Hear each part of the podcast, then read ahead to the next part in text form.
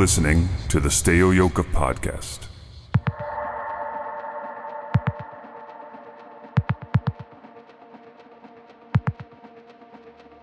So long as you are trying to make progress, you will go up. But up always implies down.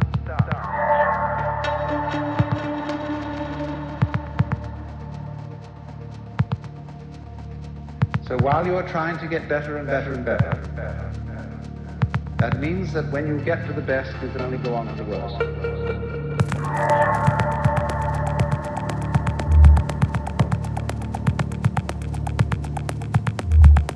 And so you go round and round and round, ever chasing the illusion that there is something outside yourself, outside your here and now, to be attained that will make things better.